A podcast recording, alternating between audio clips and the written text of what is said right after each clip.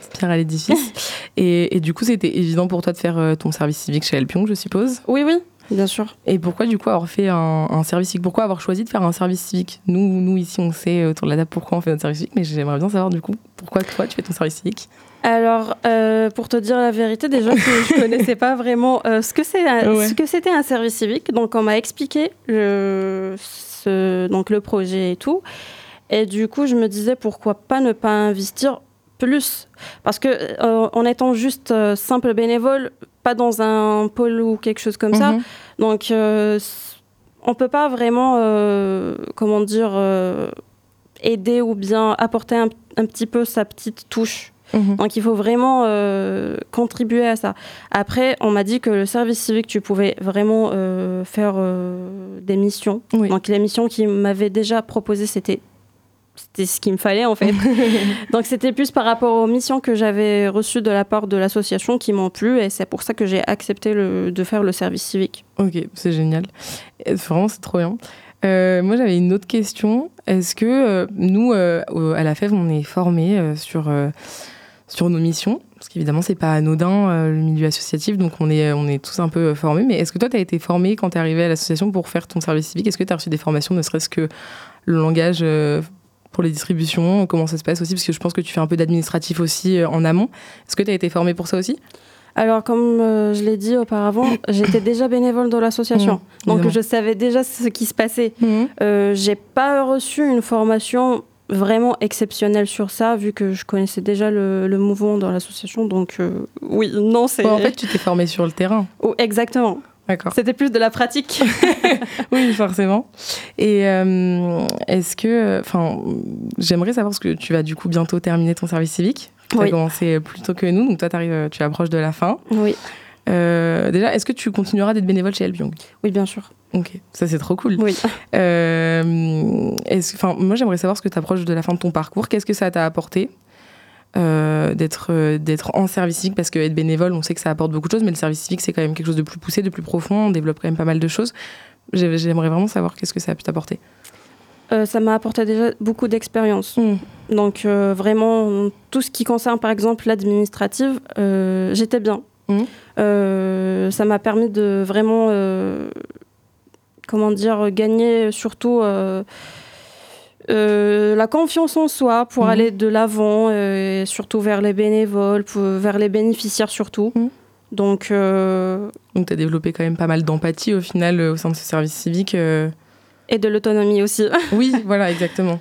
donc tu quittes ton service civique pour reprendre peut-être tes études. Oui. Est-ce que tu penses que toutes les compétences que tu as acquises pendant ton service civique, elles vont te servir euh Alors vraiment, étant donné que moi-même je fais un BTS, un DRC, j'avoue que c'est c'est une expérience vraiment incroyable pour euh, pour ma mission quoi, ma profession.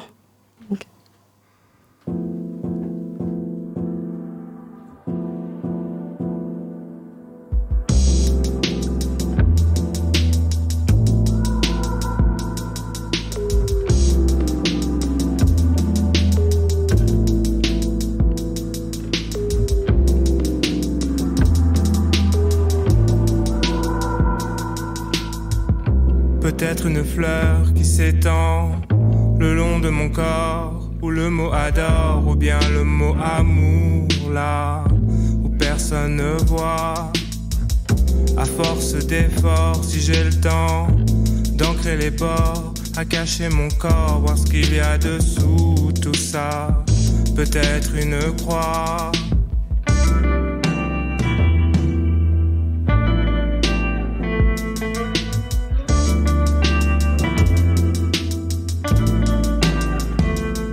Sinon, un lion et la mort qui s'étrangle, caché dans un angle que seulement tes ongles longs vont toucher le soir, quand personne peut voir. Ma peau, pour que rien ne s'efface, comme dans ma tête. Tous les moments de grâce et les cris le soir, pour que rien ne s'efface, comme dans tous les moments de grâce et les journées noires.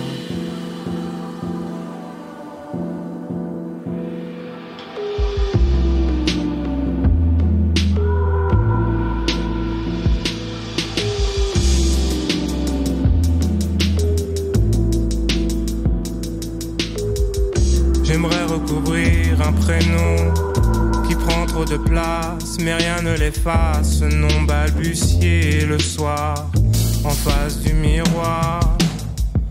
Peut-être un poème qui se corse le long de mon corps. Un tango des ombres, une lettre couchée le soir,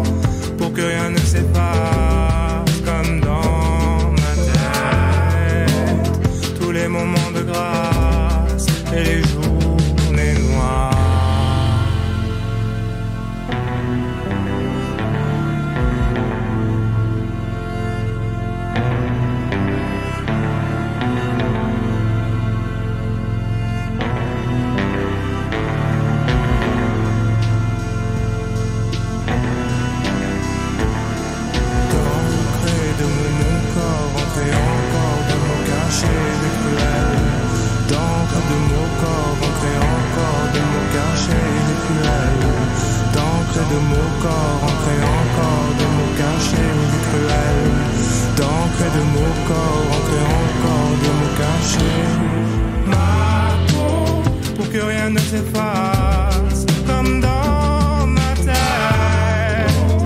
Tous les moments de grâce écrits le soir pour que rien ne s'efface comme dans ma tête. Tous les moments de grâce et les journées noires pour que rien ne s'efface comme dans ma tête tous les moments de grâce et les cris le soir pour que rien ne s'efface comme dans ma tête tous les moments de grâce et les journées noires Pulsar. Pulsar. Pulsar. Pulsar. C'était euh, Ma peau, euh, platine, et on est sur Radio Pulsar à l'assaut avec Elpine 86. Et tout de suite, on se retrouve avec la chronique d'Ilona. On le sait tous, être étudiant, c'est difficile, et pourtant il me semble que c'est ce dont on rêvait quand on était petit. Vivre seul, dans notre propre appartement, être indépendant et vivre comme on l'entend au rythme qu'on veut. Mais oui, la réalité rattrape, le rêve peut virer en cauchemar. Pour la plupart, nous avons peu, voire pas de revenus, mais nous devons nous nourrir, payer notre loyer, les factures et parfois même des livres pour notre scolarité. Mais comment faire avec moins de 400 euros de bourse Et encore, là je suis gentille, car beaucoup sont à moins que ça. Ou pire, tout le monde ne bénéficie pas de cette bourse, ce qui n'est pas normal. Eh bien la réponse, je l'ai. On se trouve des petits boulots, des jobs étudiants qui nous fatiguent et nous aident à rien, et nous aident en rien à assumer un rythme de cours le lendemain. Mais pas le choix si nous voulons vivre sainement et manger. 46% d'étudiants travaillent à côté. 54% juste cette activité indispensable pour vivre. Vous entendez bien Pour vivre, ce qui n'est pas normal. Mais bon. Et 25% estiment que cette activité est négative pour le résultat scolaire. Bah oui, allier deux vies aussi dynamiques, c'est de la pression négative supplémentaire, et je trouve qu'on n'en prend pas assez en compte. Dans une des enquêtes réalisées, 48% des étudiants déclarent sauter des repas pour diverses raisons. 71% par manque de temps, 16% pour des raisons financières et 7% pour des raisons de santé. Ces pourcentages me font hausser les sourcils et m'hérissent les poils. Finalement, être étudiant, c'est le parcours du combattant. La précarité étudiante ne fait que s'intensifier, et encore plus avec l'inflation. Rien n'est fait, pour que les étudiants se sentent en sécurité financièrement et n'aient pas ce stress de fin de mois de vais-je pouvoir payer mon loyer? Ou alors, pour payer mon loyer, je dois arrêter de faire des courses et manger ce qu'il me reste. Sauf que le reste chez nous, chez eux, c'est du pain de mie, du beurre et une compote. Et je vous assure, aller en cours le ventre vide, c'est pas l'idéal. Alors j'espère de tout cœur que les choses vont bouger davantage. C'est ici que je remercie l'association qui est à nos côtés, car grâce à vous, les étudiants se sentent accompagnés dans cette galère. D'ailleurs, je vous demande, faites-vous ou avez-vous fait partie de ces pourcentages? Avant de répondre à la question ensemble, je vous laisse avec une note positive, car oui, je voulais vous dire que vous n'êtes pas seul et que malgré tout ce chantier, il y a des aides. L'assistance sociale du CRUS peut analyser votre situation et peut vous proposer des aides, ou encore, dirigez-vous vers Apple Lyon 86. Et moi, j'avais du coup euh, juste euh, un instant, euh, j'aimerais qu'on revienne sur les chiffres parce qu'on en a parlé euh, vaguement tout à l'heure. Mais je pense qu'il y a quand même soit une diminution de la précarité, soit une évolution. On sait qu'avec l'inflation, c'est hyper compliqué là en tant qu'étudiant de, de se nourrir. Donc j'aimerais que qu'Antoine, tu nous en dises un peu plus sur les chiffres. Oui, bien sûr. Euh, donc nous, il faut savoir que euh, notre système d'inscription pour les bénéficiaires En fait, nos statistiques, même en général, sont calculées par année universitaire, c'est-à-dire qu'on les débute au 1er août, on les termine au 31 juillet de chaque année. Euh, ça a été un choix de, de notre part. Et donc, par exemple, pour l'année universitaire euh, 2022-2023, donc l'année euh, qui vient de se terminer, euh, on a eu 1590 bénéficiaires sur notre première année d'existence, ce qui est énorme. Mmh. On a distribué 28 000 produits, donc aussi une grosse quantité Ouais, de produits. Euh, en soi, sur une distribution, on ne s'imagine pas parce que euh, c'est 2-3 produits par bénéficiaire. Et on a surtout réalisé 514 distributions euh, sur l'année. Et donc, euh, par rapport aux bénéficiaires, je reviens, c'est que euh, l'année dernière, sur des distributions, on était capable d'avoir une trentaine euh, de bénéficiaires sur le soir de la distribution. Aujourd'hui, on est à 60 par distribution par soir. Et là, on se dit, mais comment on peut faire? C'est vrai que l'inflation et tout ça nous a pas vraiment aidé. euh, Les frais de scolarité qui ont augmenté, les loyers, c'est juste euh, un enfer en ce moment-là, c'est un peu compliqué.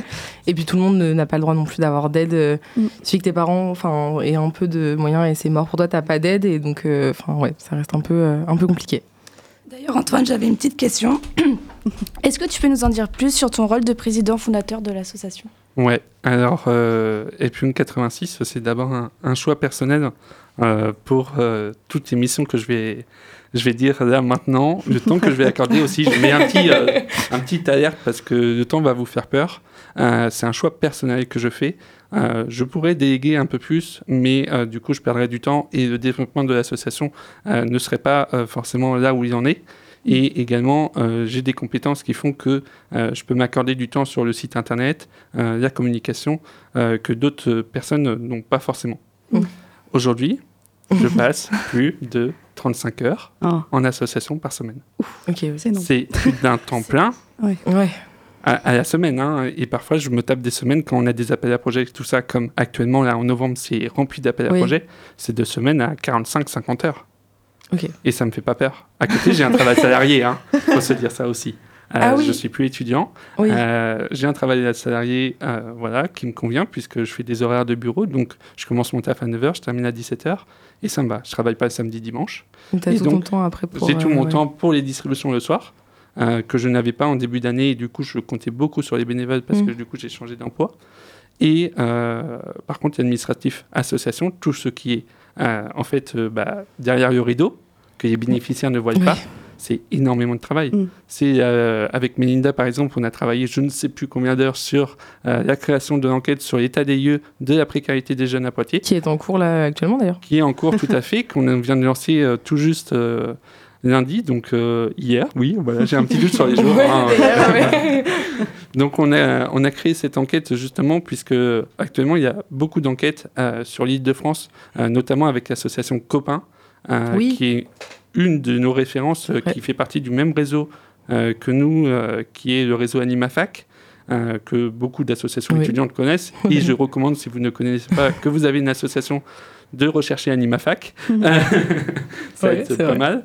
Et, euh, et du coup, bah, cette enquête, sur Paris, elle existe. En Ile-de-France, elle existe. À Angers, elle existe, puisque Copain existe aussi à Angers. Ouais. Mais à Poitiers, qu'est-ce qu'on a?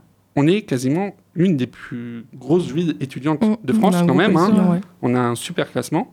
Mais Mm. aujourd'hui, on- n'a pas d'état des lieux sur la précarité des jeunes à Poitiers. Mm. Donc c'est bien beau d'avoir euh, 60 bénéficiaires par soir, mais ok, ils ont besoin de nourriture, mais est-ce qu'il y a des besoins aussi spécifiques à côté? Et cette enquête, justement, va nous permettre euh, de pouvoir faire un état des lieux euh, et de pouvoir proposer des projets pour 2024 sur, euh, sur euh, la précarité en général euh, des jeunes.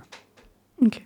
Ouais, du coup, l'enquête, c'est vraiment axé, euh, c'est beaucoup pour plus de détails et beaucoup plus d'informations, euh, de choses que vous, du coup, vous n'avez pas fait avant. euh, c'est beaucoup plus précis, quoi, on va dire. Je sais Ouais, pas les mots, mais. C'est ça. Euh. En fait, on a des rubriques, on a l'alimentation qui joue un rôle important.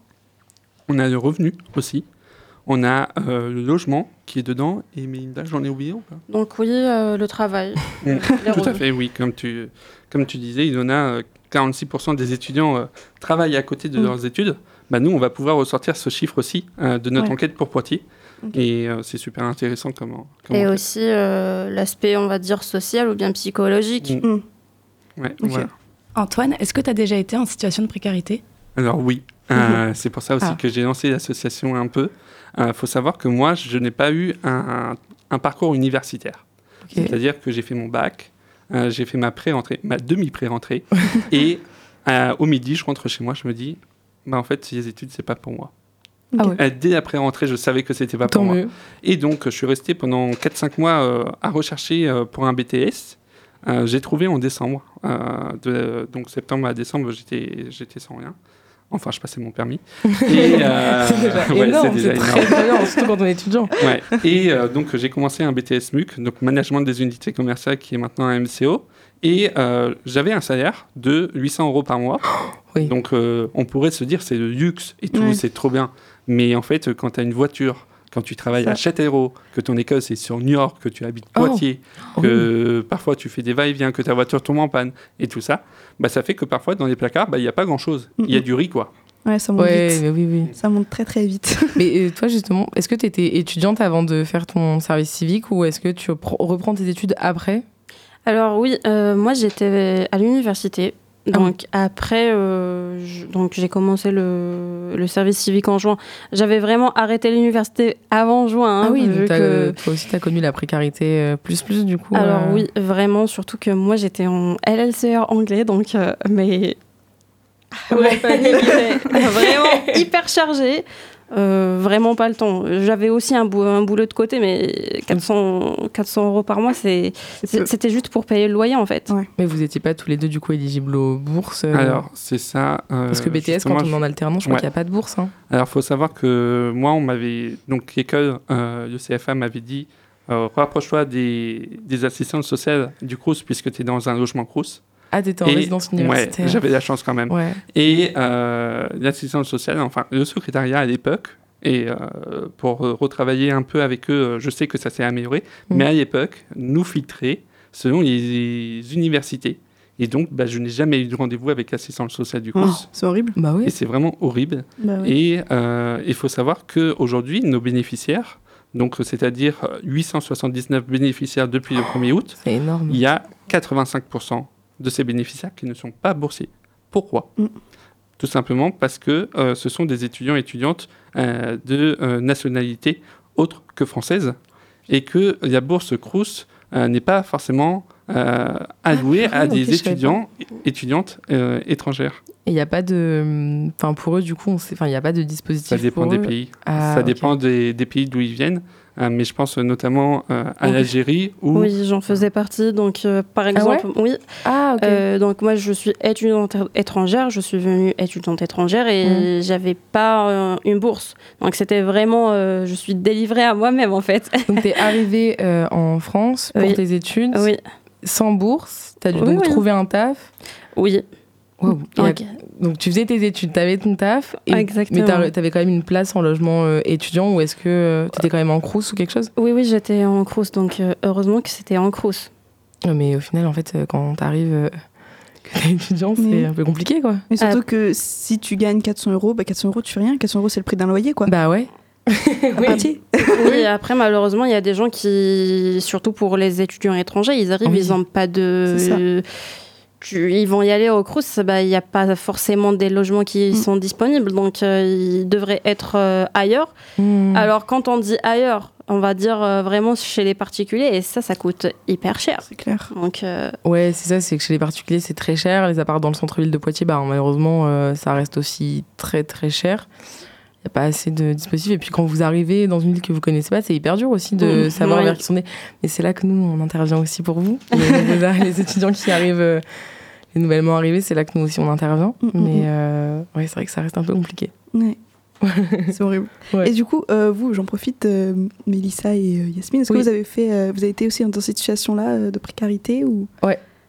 Ouais, Tu peux nous en dire plus Oui, oui, oui. En fait, euh, moi, du coup, j'étais étudiante en LAS, donc c'est-à-dire médecine. Je faisais la, la préparation à la médecine. Et euh, bah, quand t'es en médecine, tu fais un, un emploi du temps vraiment de, de, de salarié, quoi. Tu te tapes euh, oui. 40 heures de cours par semaine et 90 heures limite de travail à la maison, donc c'est très compliqué.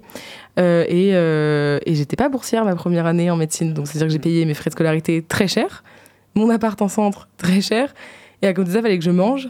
Et moi, j'avais pas connaissance des assos euh, autour. C'est-à-dire que ben, je mangeais aux rues, ou alors euh, il y a des fois où j'ai dû sauter des repas parce que, bah, en fait, tu peux pas.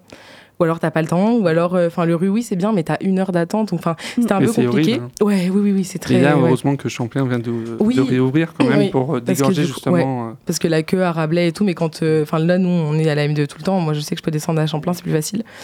Et, euh, et après, moi, j'ai fait euh, ma première année et j'ai arrêté. Pour aussi ces raisons, parce que c'est bien d'être étudiant, mais t'as pas de revenus quand t'es étudiant, t'as pas de vie, c'est compliqué. Après, euh, j'ai voilà, j'ai quand Mm. même réussi à faire quelques petits trucs, mais c'était compliqué et je taffais hein, à côté de la médecine. Moi, Ah, J'entraînais les petits au handball, t'es payé rien du tout. Hein. Quand Mm. t'entraînes au handball, euh, par match euh, que tu fais, tu gagnes 100 euros et tu rentres chez toi, quoi. Ouais, ouais, mais tu prends quoi Tu prends quand Tu même. parce prends que- parce que tu sais que tu vas pouvoir manger avec, mais sinon c'est tout, quoi. Donc, euh, ouais, voilà. Et il y a des, des boulots quand même euh, qui, euh, des tafs euh, étudiants étudiantes qui, qui profitent justement de Ah cette oui. précarité. Mm, bien sûr, c'est horrible. Enfin, Mm, mm. clairement, Ouais. euh, je vois, euh, nous, on a des bénéficiaires qui, qui me disent je travaille tant d'heures et tout. Je me dis, mais c'est pas légal. Non. Enfin, il y en a qui. Et heureusement que c'est quand même une petite minorité de nos bénéficiaires, mais il y en a qui travaillent sans avoir même leur propre contrat de travail. Et là, Ah tu ouais te dis, ouais, ça arrive encore. Hyper Ouais, ouais. illégal, ça, par contre. hein. Ouais, c'est hyper illégal et Ah du ouais coup, on essaie de, de les accompagner. Mais euh, moi, depuis la création de l'assaut, j'en ai connu euh, deux, trois. Quoi. Mais c'est- en fait, c'est- c'est déjà beaucoup trop. Ouais, c'est beaucoup trop. Mm. Parce qu'ils savent pas, ils connaissent la plupart. et Mm. Enfin, moi, j'ai connu mes droits parce que j'ai eu euh, du droit dans mon cursus euh, Ouais. de licence. Sinon, je connaissais pas mes droits et Mm. je me suis moi-même fait avoir. hein. Quand je travaillais à côté des études, je faisais des horaires de merde et c'était. OK. Hein. Mais en soi, euh, je me permets de te rebondir là-dessus. Ouais. Euh, moi, je suis pour justement que euh, l'éducation nationale en terminale Mm. euh, nous prépare à cet avenir bah, bien sûr. d'étudiants étudiantes. Mais oui, c'est hyper important. Hyper ouais. important. Connaître nos droits, avoir des cours avec euh, Mm, mm. des personnes de la CAF euh, pour faire un dossier Ouais, d'APL. Rien Ouais. que ça. Ouais. Euh, ça dégorgerait déjà les services de la rentrée, les dossiers CAF et tout à la rentrée. C'est c'est horrible pour les étudiants et étudiantes. Oui. Il y a des étudiants et étudiantes, alors, heureusement que le Crous a travaillé là-dessus et que a débloqué les, Enfin, surtout cette année, en tout cas, j'ai l'impression, a débloqué les bourses assez rapidement. Oui, oui, oui. Mais il y a eu des années où les bourses n'arrivaient pas tout de suite, tout de suite. Ah hein, et c'était horrible, hein, euh, avec les frais d'inscription, comme, tout, Mhm. comme Ouais. vous disiez. Hein. Ah oui, parce qu'il y a les frais d'inscription, la construction du dossier, les Mm. trucs. Tu payes, tu payes, tu payes, tu payes, et au final, t'as rien derrière. euh. Et puis en fonction des cursus aussi. Je sais que par exemple, droit, médecine droit, c'est beaucoup plus cher, par exemple, que psycho ou peu importe, alors que c'est exact. Enfin, ça reste les études, hein, donc ça n'a rien à voir, mais euh, ce truc d'élite aussi qui est absolument insupportable. Donc euh, oui, non, ça reste hyper compliqué. euh. Ouais. Aujourd'hui, par rapport au monde entier, on est reconnu comme l'un des systèmes éducatifs les plus riches par rapport à d'autres pays. Mais quand on est en interne, en soi, on le voit, c'est horrible. Enfin, tu disais en LAS, euh, moi j'avais une pote en LAS qui Mhm. était bénévole avant même l'assaut parce que j'ai fait des distributions alimentaires avant l'assaut. Oui, Et euh, ouais, moi ça fait 4 ans que je fais des distributions ah, alimentaires. c'est trop bien. euh, voilà. génial. Et euh, cette pote, en fait, bah, elle payait, tu sais, les dossiers de tutorat là, en Oui, LAS. oui. Des trucs qui coûtent hyper cher, Oui. 60 euros le dossier. Et c'est pas possible, quoi. Oui, Enfin, il y en a qui vendent leurs fiches, il y a plein de trucs ouais, comme ça. Oui, horrible. oui, faut tomber sur les bonnes personnes, hein, parce que c'est très, très élite en LAS. C'est donc ouais, il y en a malheureusement beaucoup hein, qui sont comme ça, donc c'est vrai. Et toi, Mélissa, moi je veux Euh, savoir. Moi, j'ai de la chance parce que je touche les bourses et euh, Ouais. mes parents sont vachement derrière moi. Du coup, euh, j'ai pas fait face à la précarité, mais c'est vrai que sans mes parents, je pense que ça aurait été compliqué. Ouais, oui, oui. Donc t'as mais- et, et ton, t'as ton frère, lui, il est étudiant aussi? Ouais, il est aussi étudiant en master. Ah ok, c'est génial. et même, mais donc ouais, vous, vous avez jamais, ouais. Et toi, Hilo Non, un peu comme Mélissa, j'ai de la chance, j'ai eu les bourses. Après, je travaille aussi tous les étés Oui, pour ouais. euh, Mm. m'aider. Euh, j'ai pas forcément mes parents derrière, mais comme je suis en colocation avec mes deux sœurs, bah, Mm. on s'aide vachement. Du coup, ça va, j'ai pas non plus fait face à cette situation. Mais les... je connais plein de personnes qui font face à cette situation. Trop et ça de me- personnes, peut-être Ouais, trop, Ouais, même trop, trop, ouais. trop, trop. Et euh, ça me brise le cœur. Et euh, je suis là, j'ai envie de les aider. Euh, mais c'est ouais, c'est non, c'est horrible. Et donc du coup non, moi j'ai cette chance, je vais pas me plaindre. C'est des fois un peu compliqué, surtout que je suis aussi en train de passer mon permis. Du coup, payer Oui. permis, je me suis, j'ai essayé d'avoir des aides, mais je suis pas éligible aux aides. Du coup voilà, Ouais, c'est un peu fait, c'est ça, compliqué. c'est compliqué. Ouais, euh, donc euh, c'est un peu ric-rac. Des fois, on se, on se serre un petit peu, mais, mais voilà, ça, ça le fait. Je suis pas à plaindre sur ça, mais ouais, ça me brise le cœur et je suis bien contente que Elpion 86 existe. Oui, c'est euh, ouais, super, c'est vraiment Après, il super. faut, faut savoir aussi sur euh, toutes les aides euh, possibles. Je sais qu'il y a plusieurs associations, plusieurs organisations qui essayent de les répertorier. Mhm. Euh, je pense notamment à la boussole des jeunes oui. par Info Jeunes Poitiers. C'est qui a été créé. Et vraiment, c'est un outil super que même moi j'utilise pour euh, conseiller euh, nos bénéficiaires. Et euh, il y a pas mal d'aides euh, qui sont répertoriées. Il y a aussi, euh, alors que je vous dise pas de bêtises, euh, ce qui est tout ce qui est euh, bah, info jeune. Il y a aussi, alors ça s'appelle la maison. euh, je vois où elle est sur Poitiers, mais voilà, c'est vrai. Il y a tout ce qui est Pictac-Do aussi, Ouais. qui est notre, sur Notre-Dame, sur la place de Notre-Dame. Alors, ado fait penser à l'adolescence, mais ils, aiment- ils aident aussi tout ce qui est jeune adulte, donc les étudiants. Et euh, souvent, c'est super comme, euh, comme conseil. En tout cas, il faut surtout pas hésiter à en parler euh, Oui, oui. autour de, de soi, Faut euh, se sentir euh, en confort aussi, en parler à, à d'autres potes, parce que c'est pas forcément évident de parler de, de la précarité à ses potes de casse, à ses potes de promo. Ouais, c'est tabou hein, encore. Ouais, c'est hyper tabou. hein. enfin, Moi, je vois en distribution, ouais, j'ai honte de venir chercher du pain. Ah, oui, Et moi, j'essaie de les, enfin, de les réconforter en disant bah, Regarde, là, moi j'ai 120 bénéficiaires qui sont derrière toi, euh, t'es pas seul. Euh, Mm, mm. On est là parce qu'il y a un réel besoin et on le sait. Puis vous l'avez Et connu aussi Voilà, avant. on l'a connu. ouais. Donc, euh, donc voilà, il faut surtout pas avoir honte à demander de l'aide. Euh, moi, c'est que je dis euh, plus vite que tu vas demander de l'aide, mieux que tu vas te sentir dans ta peau. Oui, bien Et- sûr. Si tu es étudiante, étudiante, euh, ça, ça engendrera pas beaucoup de, de répercussions sur tes études. Alors que si tu restes euh, dans la galère, ça peut être euh, vite Ah bah, problématique. oui, oui, ça Ouais. peut avoir des répercussions. Moi, j'ai connu beaucoup d'étudiants qui arrêtaient euh, leurs études parce que bah, c'est c'est soit tu manges, soit tu payes ton loyer. Donc, c'est soit tu as un toit, soit tu, soit tu, ça. ouais, soit ça. tu vis, en fait. Donc, il y, a- il y a vachement euh, d'étudiants qui ont dû arrêter, mais c'est cool, du coup, que c'est cool de ce soir et de, de pouvoir mettre en avant euh, Oui. ce, ce projet. C'est vraiment, c'est vraiment Oui. top. Oui, parce que je pense qu'il y en a plein qui connaissent pas en vrai. Ouais. euh, qu'il bien y a plein d'étudiants qui, qui ne vous connaissent pas. Donc euh, là, c'est cool, un peu de visibilité et euh, allez-y si vous avez besoin d'eux. Non, Ouais, mais vraiment, et puis il faut, faut participer à l'enquête aussi. Ouais. C'est Voilà. hyper, euh, c'est hyper On est important. super euh, euh. dans la, dans la proximité, hein, Ouais. du coup. Euh, distribution euh, en ce moment sur cette semaine euh, Marie Curie euh, 19h50 20h10 et des cartes euh, ah bah, j'essaye hein, tu vois Ah, pour, euh, c'est voilà. Non, non, c'est et génial. euh, des cartes tous les soirs euh, sauf le lundi euh, de euh, 21h55 à 22h15 même si c'est juste pour venir parler venez parler. Euh, on est là aussi sur l'écoute. Euh, sinon, nos réseaux, hein, Epyung 86, Ouais. H-E-L-P-Y-O-U-N-G 86, notre site internet epyung86.fr, et bien sûr, l'enquête à remplir avant le 16 décembre euh, pour faire un état des lieux euh, de la précarité euh, à Poitiers, avec donc euh, directement sur nos réseaux. Euh, Merci, hein, euh, merci. J'avais une dernière question, Ouais. juste du coup, je sais pas si on l'a dit, l'enquête, euh, c'est euh, on a accès à un lien sur Instagram Oui. et c'est on répond à une fiche ou c'est euh, on répond à des questions à une fiche, pas français, mais Mais formulaire. oui, oui euh, c'est un lien, on l'a on partagé directement sur. Instagram, Mm. donc c'est un formulaire à remplir. Euh, Il y a des questions, donc euh, vraiment des questions tout simples à répondre, et c'est anonyme. Ok. C'est bien. euh, Ouais, c'est hyper oui, anonyme. Euh, C'est-à-dire qu'on demande quand même l'adresse mail, alors pour deux raisons. On demande l'adresse mail si vous souhaitez recevoir euh, du coup les résultats de cette enquête. Ok. Si vous re- souhaitez recevoir aussi euh, une petite newsletter qu'on est en train de mettre en place avec euh, Pôle Communication Mhm. sur des astuces, tout ça de ce qui se passe à Poitiers. Et également, une troisième raison plus en interne, c'est surtout que au cas où qu'un étudiant, étudiante la remplisse deux fois, qu'on puisse filtrer, qu'on n'ait qu'un résultat par personne. Ouais, ouais. Euh, donc voilà pourquoi on demande l'adresse mail. Mais en soi, quand on fait les sports euh, des résultats, euh, bah, on décoche la colonne, euh, la colonne email et du coup, les résultats sont anonymisés. Et euh, également, le remplissage de l'enquête, elle prend deux minutes de votre temps. Donc clairement, avant de dormir, euh, en attendant au resto rue, euh, la file d'une heure, bah, vous la faites entre potes, euh, vous la remplissez, vous envoyez chacun votre résultat. Et euh, nous, ça va beaucoup nous aider aussi euh, Oui. sur euh, les projets de 2024. C'est ouvert combien de temps l'enquête là? Un mois. Deux mois. Deux Ah, mois. deux Bah, mois. deux mois, 16 Ok. octobre Ah bah oui, ça 16 c'est fait décembre. bien. décembre, oui, Ça c'est fait vrai. deux mois, C'est hein, vrai, tout c'est pile. vrai. Ouais, c'est vrai, je suis pas bonne en maths. Ok, super. Euh, moi, je voulais vous, vous remercier d'avoir répondu présent euh, ce soir, parce que c'était hyper important de mettre en avant euh, bah, la précarité étudiante, la précarité sous toutes ses formes, de toute façon.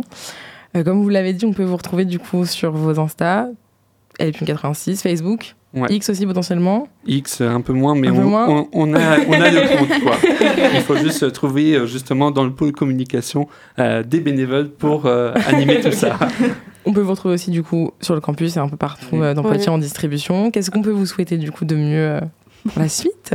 Euh, J'ai envie de te dire euh, de la réussite, de la connaissance, Exactement. enfin mieux, se, mieux nous connaître. Ouais, ouais. la visibilité. Ouais. En parlant de visibilité, justement, pour nous reconnaître, euh, nos bénévoles portent un gilet rouge avec Ah. notre logo euh, en forme de cœur et une main. Ah, euh, trop dessus. mignon. Donc nos bénévoles sont reconnaissables par le gilet rouge. Il y a le Ok.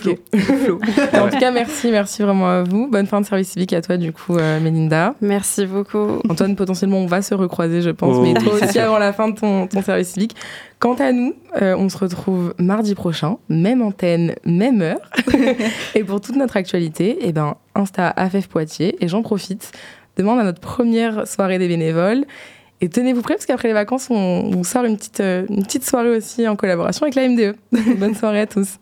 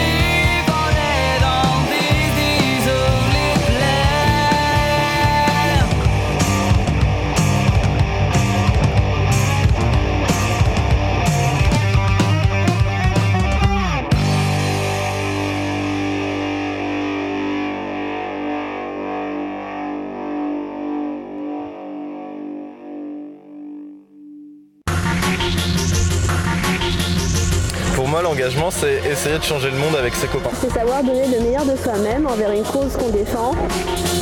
Savoir donner son humanité. Un peu plus de solidarité, un peu plus de sens. Pour moi, l'engagement associatif, c'est une expérience humaine inoubliable. Je pense qu'il faut le faire, hein, au moins une fois dans sa vie. S'engager, il faut le faire pour soi avant tout, et ensuite il faut aussi le faire euh, pour les autres. En fait, c'est quoi la fève? C'est la convivialité.